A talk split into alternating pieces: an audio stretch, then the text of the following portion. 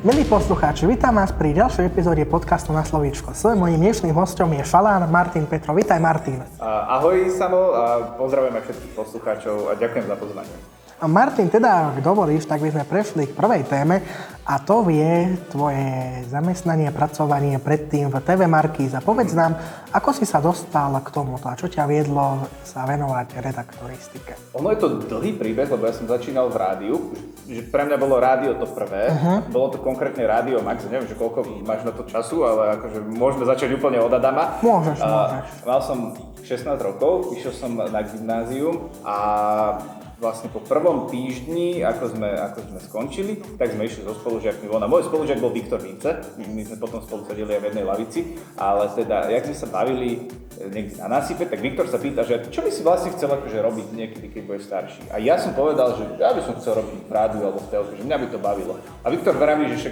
že môj otec eh, vlastní rádio. Myslím, že si robí randu, takí všelijakí.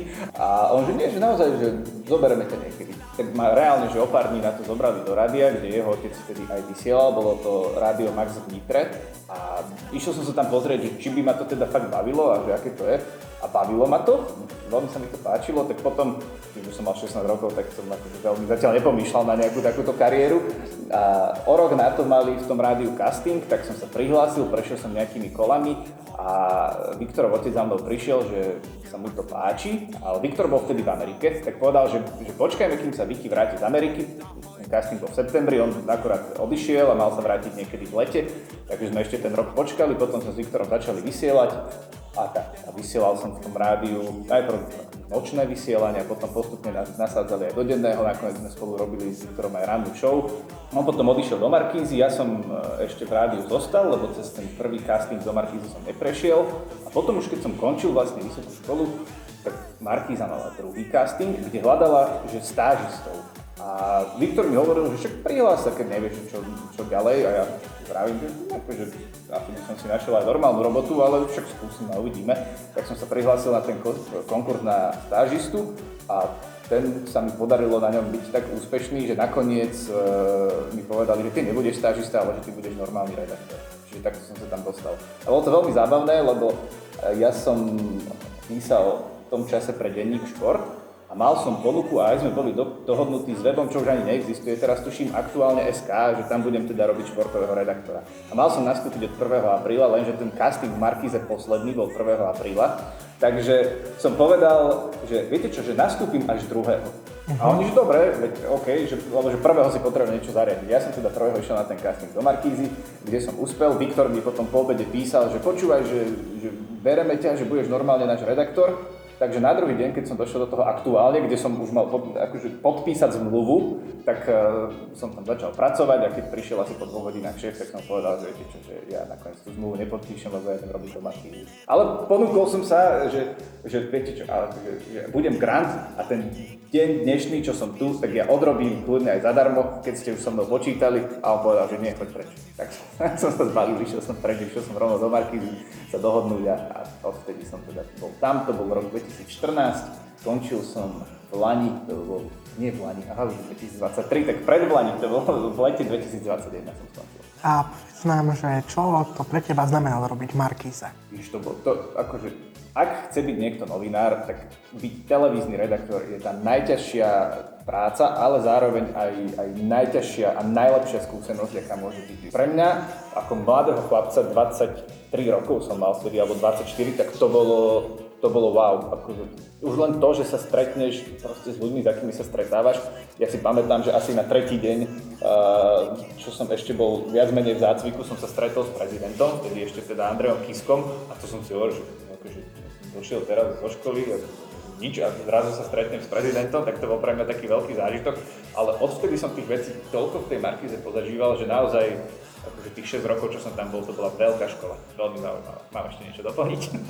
Nie, nie, nie. Povedz nám teraz, Martin, že ako vyzerala tvoja prvá reportáž? To sú inak vôbec nepamätám. Musím sa priznať, že toto neviem. Uh, hovorím, že asi, asi na tretí deň som sa stretol uh, s Andreom Kiskom, vtedy prezidentom. Ako vyzerala moja prvá reportáž?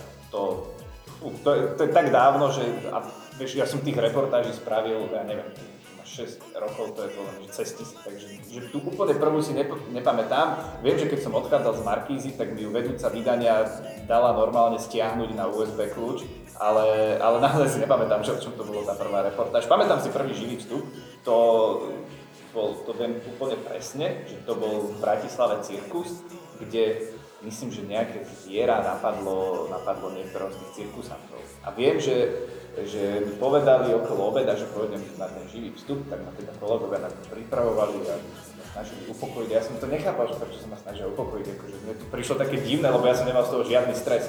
Tým, že ja som robil už predtým 6 či 7 rokov v rádiu, tak mne prišlo absolútne prirodzené rozprávať do mikrofónu. Ale takým pravím, že hádam to nejako zvládne. Tak som sa postavil, uh, ten mikrofón, nejak som to odrapkal, ten živý vstup a, a všetci ma tak chválili za to. Ja si vrám, že pre mňa to nebol to nejaký, že, že výnimočný pocit. Ja viem, lebo potom som veľakrát pripravoval mojich, mojich nových kolegov na tie živé vstupy a viem, že z toho boli nervózni, že sa báli, ako to dopadne. Ale ja som práve, že toto vôbec nemal, aj keď potom som si tak akože uvedomil niekde v tom, v tom zadnom mozgu, že že to nie je tak, keď rozprávaš v rádiu a nikto ťa nevidí, že tu rozprávaš pred, eh, pred ja neviem, pol miliónom divákov, ale keďže ty vidíš len toho kameramana, tak ti príde, že rozprávaš len tomu kameramanovi. Takže to bolo úplne v pohode. Že ja som napríklad zo živých vstupov som nikdy nemal žiadny stres. A čo si vtedy prežívalo? Čo som vtedy prežíval? Neviem, akože bol som v pohode. Eh, bolo to také, že, že viac ma to tak zaujímalo, že, že nemal som samozrejme úplne presné informácie o tom, čo sa odohralo, že, že viac ma zaujímalo, že to, že čo sa odohralo, ako to, že teda reálne idem robiť ten živý vstup, lebo hovorím, že som to bral tak akože prirodzene, lebo vieš, ty v tom rádiu, to inak, akože ak chce niekto, niekto ísť týmto smerom, tak regionálne rádio je proste úžasná škola, lebo, lebo tam sa ty rozprávaš tak, že už keď prídeš kamkoľvek, tak ty nemáš problém hovoriť veci z hlavy. Ja keď sme robili živé vstupy, to mám takú peknú príhodu, že uh, po istom čase som, som si povedal, že proste, že strašne niekedy mávam rukami uh, pri tých živých vstupoch. Tak som si povedal, že niečo si dám do ruky, nejaké dosky proste s papierom. Tak som si dal dosky s papierom do ruky a jak som tým tak mával, tak ja som na tom papieri nemal nič napísané, lebo ja som išiel vždy z hlavy. A potom mi niekto povedal, že počúvaj, že keď, si napí- že keď už tam máš ten papier a dosky, že aspoň si tam niečo napíš, že neukazuješ do taký, že tam nič nemáš napísané. Takže, takže, takže pre mňa tie živé vstupy boli také, akože rutina. Bol to taký, možno, že mierny adrenalín, to ma na tom bavilo, ja som strašne rád chodil napríklad na nejaké demonstrácie alebo tak, lebo to bolo super. Tam máš proste dal ľudí, niečo sa deje a ty o tom budeš rozprávať, čiže toto, toto bolo pre mňa skvelé. A povedz nám, čo také najbizárnejšie si zažil pri vytváraní reportáže alebo pri živom vstupe? No, uh, mám takú veľmi uh, pre mňa zábavnú príhodu, povedzme hrozne hlúpo, ale z pohrebu Karla Gota.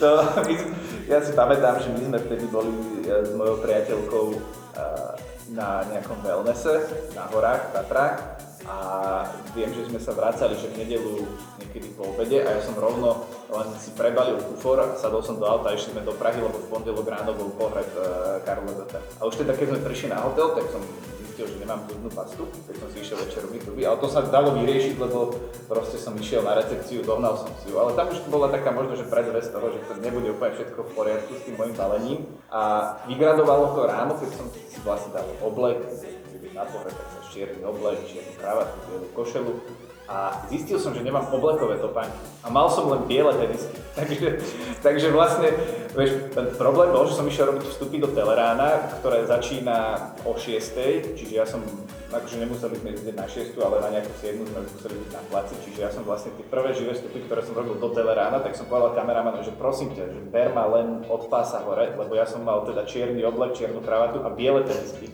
Vyzeral som ako úplný hlupák. A čakal som proste, kým bude, ja neviem, 8 alebo 9 hodín a kým budú otvorené obchody, aby som vbehol do prvého obchodu a kúpil si normálne oblekové topánky, lebo tie som teda nechal doma. Takže, takže toto bol veľmi bizarný, bizarný príbeh. A pamätám si napríklad aj, že som spal vonku s bezdomovcami. V Bratislave máš takú akciu, ono sa to volá, že Noc vonku, ktorá sa koná každý rok, niekedy tak akože, nie úplne v zime, ale je to tak október, november. A, a veľmi chceli si telky, že nech, proste si to vyskúšali nech s tými bezdomovcami, tak, tak som povedal, že dobre.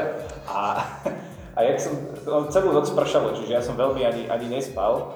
A ráno som sa zobudil, ja som býval našťastie, keď som býval v starom meste, kúsok od toho miesta, kde sme spali, čiže ja som sa ráno zobudil, zbalil som sa, išiel som, išiel som e, domov sa osprchovať a volali mi z Telerána, že teda nech poviem svoje prvé pocity, keď som povedal, zobudil som, že je to akože hrozné spať takto na ulici, zobudil som sa celý omočený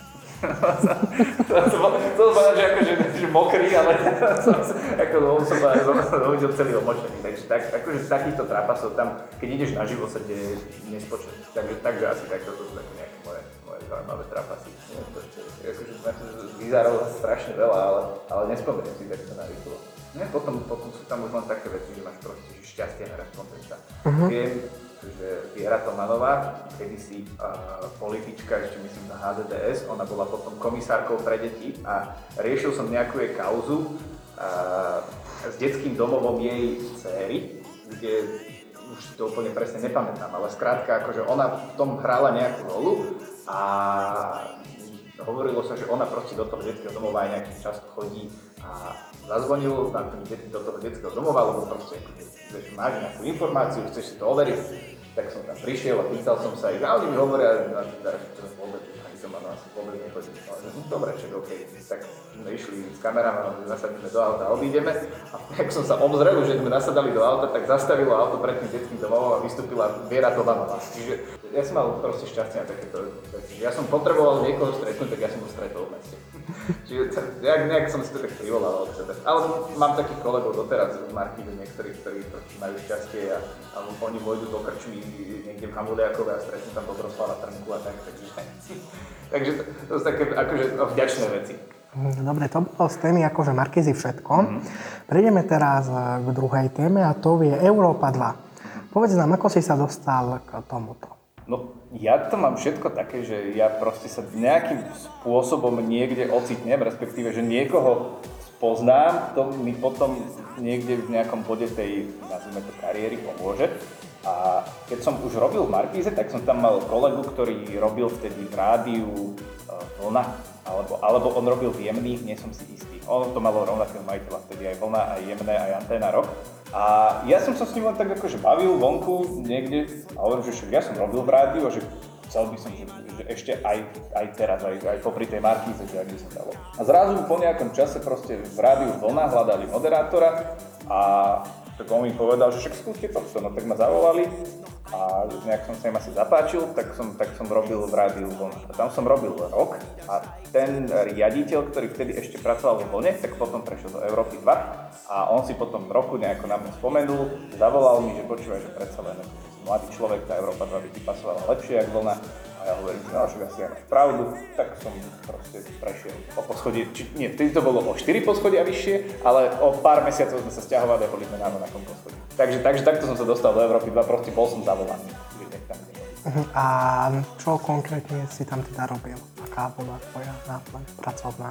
Ja som robil víkendy, lebo nemal som, tým, že som robil cez týždeň normálne v Markíze e, full time, tak som nemal veľmi čas. Robil som uh, vlastne každý druhý víkend na Európe 2, plus som robil občas uh, niekedy aj ešte zo začiatku nejaké večerné vysielania od 7 do 10 bolo to normálne moderovanie, ono sa to takže oficiálne volá, že prúdové vysielanie, čo je akože dosť divný názov, ale v podstate áno, lebo je to z angličtiny a akože tam proste je ten stream e, pesničiek a ty do toho hovoríš, čiže, čiže ja som bol normálny rádiový moderátor, tak ako keď si zapnete ktorékoľvek rádio, tak to som bol presne aj ja taký istý moderátor. Normálne tam si čítal, akože no, vy na začiatku hodili to dopravný servis a potom už tam boli len vstupy, kde si hovoril o pesničkách alebo o nejakých zaujímavostiach, nejaké počasie do toho.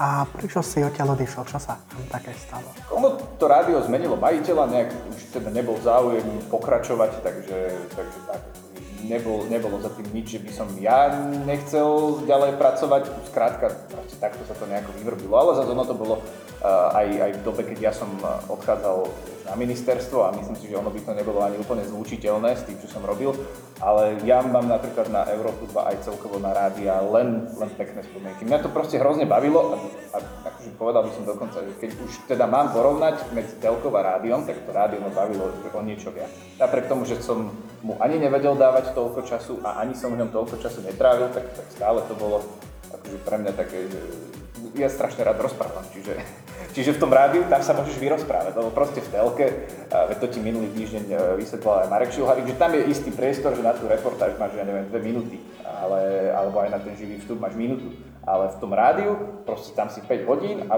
ty za tých 5 hodín, ja neviem, ideš kaž, každú 10 minútu do vstupu a môžeš hovoriť kvázi čo chceš, akože v zmysle, že nie samozrejme úplne čo chceš, ale môžeš, dost, môžeš hovoriť akože v istých mantineloch hoci čo. Akože môžeš povedať, že úplne čo chceš, ale potom sa to nestretne úplne s pochopením vedenia a dostaneš možno, že aj pokutu nejakú. Viem, som, aj ja som to mi pošťastilo, aj, aj vlastne v Európe 2, aj predtým rádiu Maxi sa mi podarilo dostať pokutu e, za to, čo som hovoril.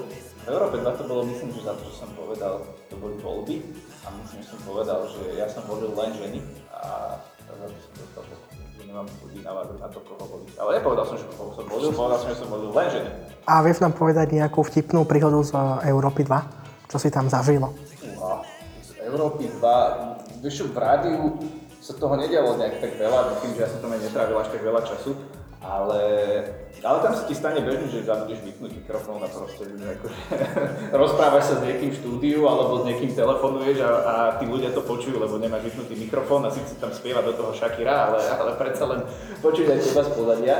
Ale pamätám si, pamätám si ešte Rádia Max tam to bolo, lebo tam som bol 7 rokov plnohodnotne a, to, to boli proste zábavné časy, lebo som tam robil jednak s Viktorom, že teraz boli super kamoši, ešte stále, alebo som tam robil s Miškou Kertesovou, ktorá potom robila aj v Európe 2, sme boli kolegovia, aj, aj vlastne v Telke sme boli kolegovia.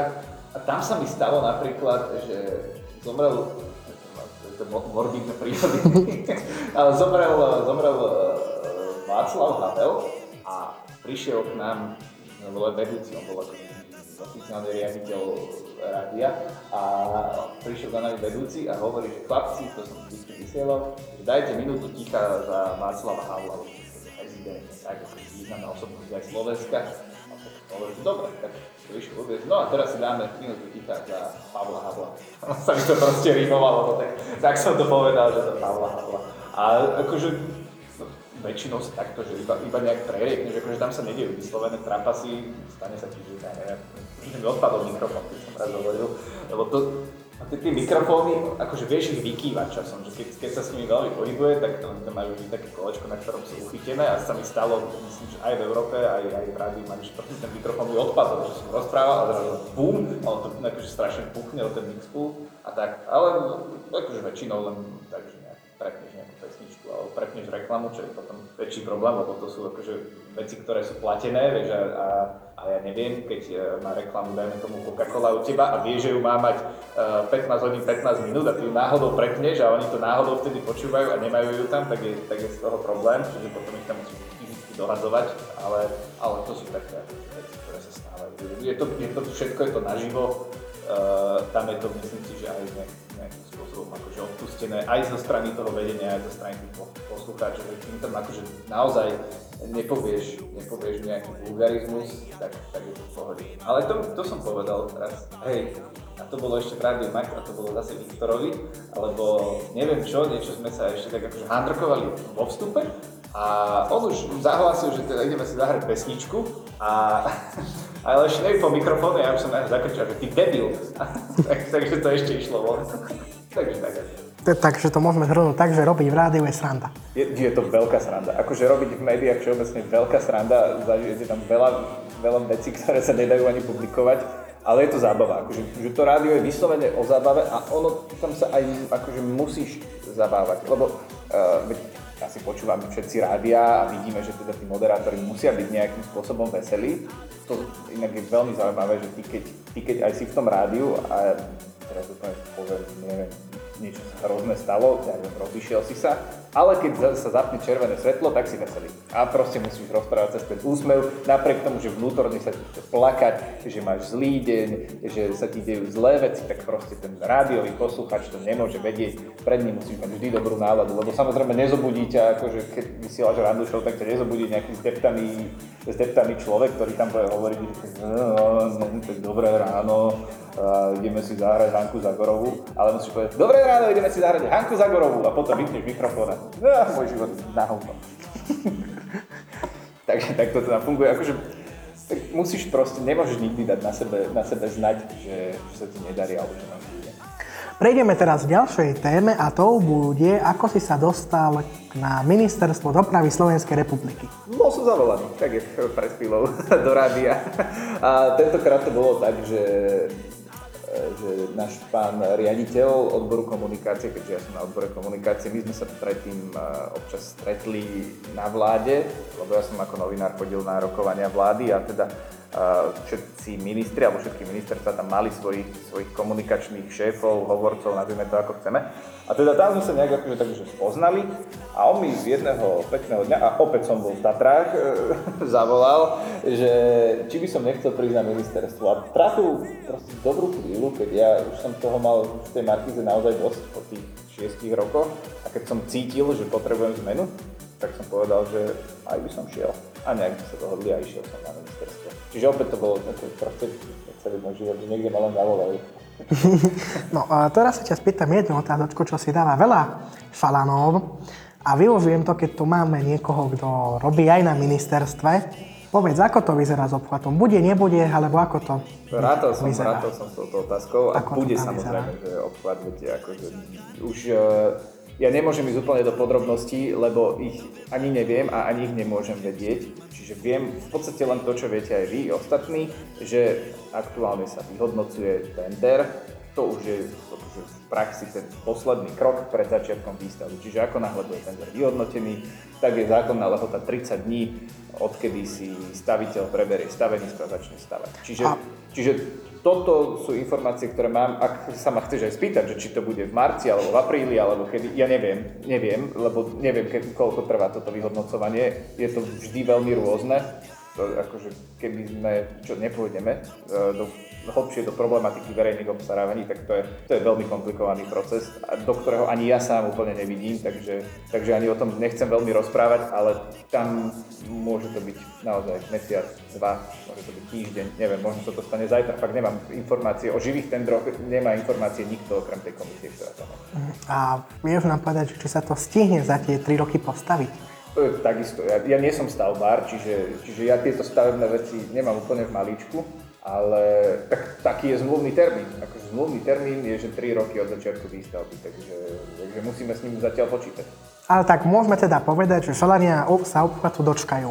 No určite nebude zrušený, určite e, ten projekt je dôležitý a však to všetci vieme, aj, aj na ministerstve to určite všetci vedia a myslím si, že to vedia všetci, ktorí kedy prechádzali cez šalu, povedzme v piatok po obede, že ten, ten obchvat jednoducho tu byť musí, takže Takže ja samozrejme nemôžem dávať sluby a nie som ani politik, aby som niečo sluboval, ale, ale nemyslím si, že by sme to nejakým spôsobom stopli. Hlavne už teraz je fáza, kedy sa to ani veľmi stopnúť nedá.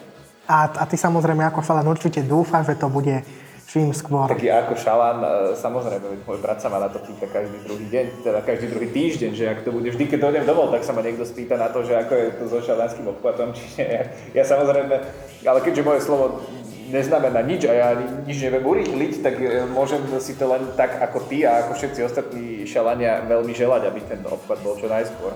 Dobre, teraz prejdeme k ďalšej téme.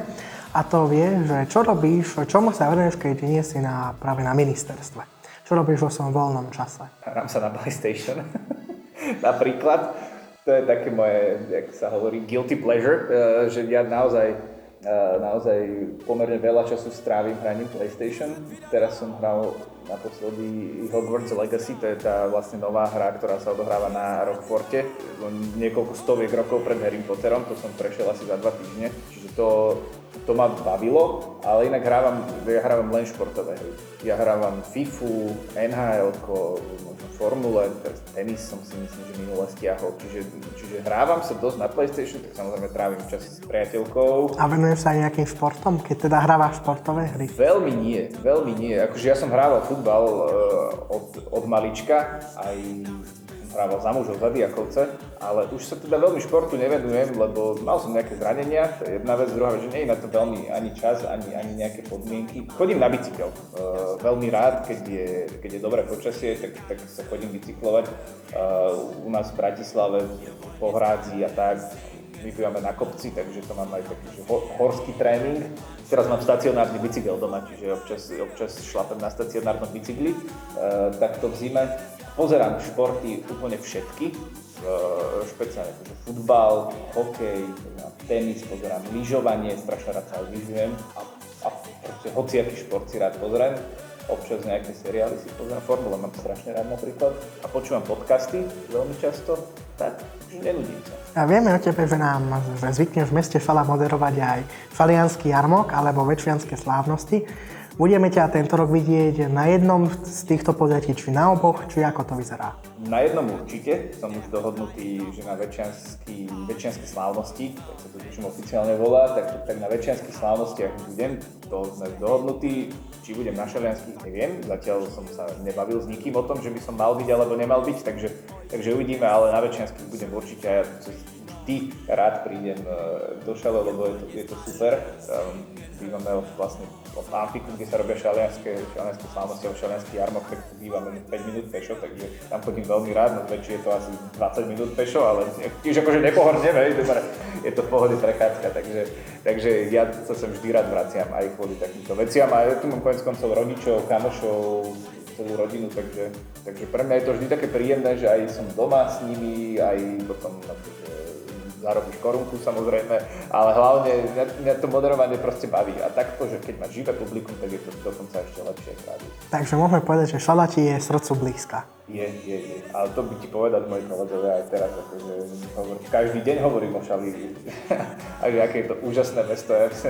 Takže keby to nebolo, že hodinu od Bratislavy, aby som tu kľudne aj býval, ale nechce sa mi hodinu do takže, takže tu nebývam. Ale, ale býval som tu 31 rokov, som tu mal trvalý pobyt, ale býval som tu 24 možno. Posledné roky už bývam v Bratislave, ale chodím tak raz do mesiaca. Martin, pomaly a iste náš čas sme vyčerpali všetok. A teda, ak dovolíš, tak by sme prešli k poslednej otázke. A to je, aký je tvoj odkaz pre dnešnú mladú generáciu a mladých ľudí na Slovensku? Tak ja mám také, že dva. Uh, ten prvý je, aby sa nebáli snívať a aby sa nebáli robiť veci, ktoré robiť naozaj chcú. Ako som to aj ja spomínal, ja som tiež mal na začiatku nejaký sen, že chcel by som robiť v rádiu a chcel by som robiť telke a potom nejakými postupnými krokmi som sa k tomu aj dopracoval, čiže naozaj nebáť sa snívať a ísť si za tým, čo chcete, aj keď to možno je niekedy ťažké. A tá druhá, a to je myslím si, že veľký problém e, tejto doby aj pre mladých ľudí, to je, aby neverili blbostiam v internetu. Aby naozaj neverili všetkému, čo si prečítajú a, a overovali si veci. Ak vidíte, že niekde na internete niekto niečo píše a nemá tam ani svoju fotku, alebo nemá, nemá proste tie články podpísané, tak je logické, že proste niekde bude problém. Lebo my v telke s kolegami sme vždy pri každej reportáži mali tvár. Vy ste vedeli, že toto je ten konkrétny človek, ktorý sa za to postavil a ktorý vám proste prečo by klamal pre celý národ. Ale potom sú tu presne články, ktoré podpíše Joško Mrkvička, ktoré e, zdieľa na Facebooku niekto, kto má na fotke e, vlka alebo niečo podobné. No tak logicky, akože keď sa hambím za niečo, tak buď robím niečo nekalé, niečo zlé, niečo klamem. Čiže neverte všetkému, dobre si overujte, uh, overujte, čo čítate, čo šerujete na tých Facebookoch a, a verte štandardným médiám, sú to ľudia, ktorí sú za tými článkami podpísaní, ja ich všetkých poznám a, a nemajú vám to odklamať. Martin, toto bola posledná otázka a ja ti v neposlednom rade chcem poďakovať, že si prišiel teda do svojho rodného mesta, aby sme mohli tento podcast nahrať a my ti samozrejme prajeme veľa úspechov, či v osobnom alebo profesijnom živote a prajeme ti všetko dobré. Ja ďakujem veľmi pekne, že som bol pozvaný a že som, že som sa mohol vyrozprávať a, a kedykoľvek rád aj na budúce a, a pozdravujem aj teda všetkých poslucháčov a tebe tiež prajem samo všetko dobré. Ďakujem. A vám, milí poslucháči, ďakujeme, že ste si vypočuli ďalšiu epizódu podcastu na Slovičko S, čo skoro sa počujeme pri ďalšej. Ich kenn das Lande Tirol, die beste Hoch und.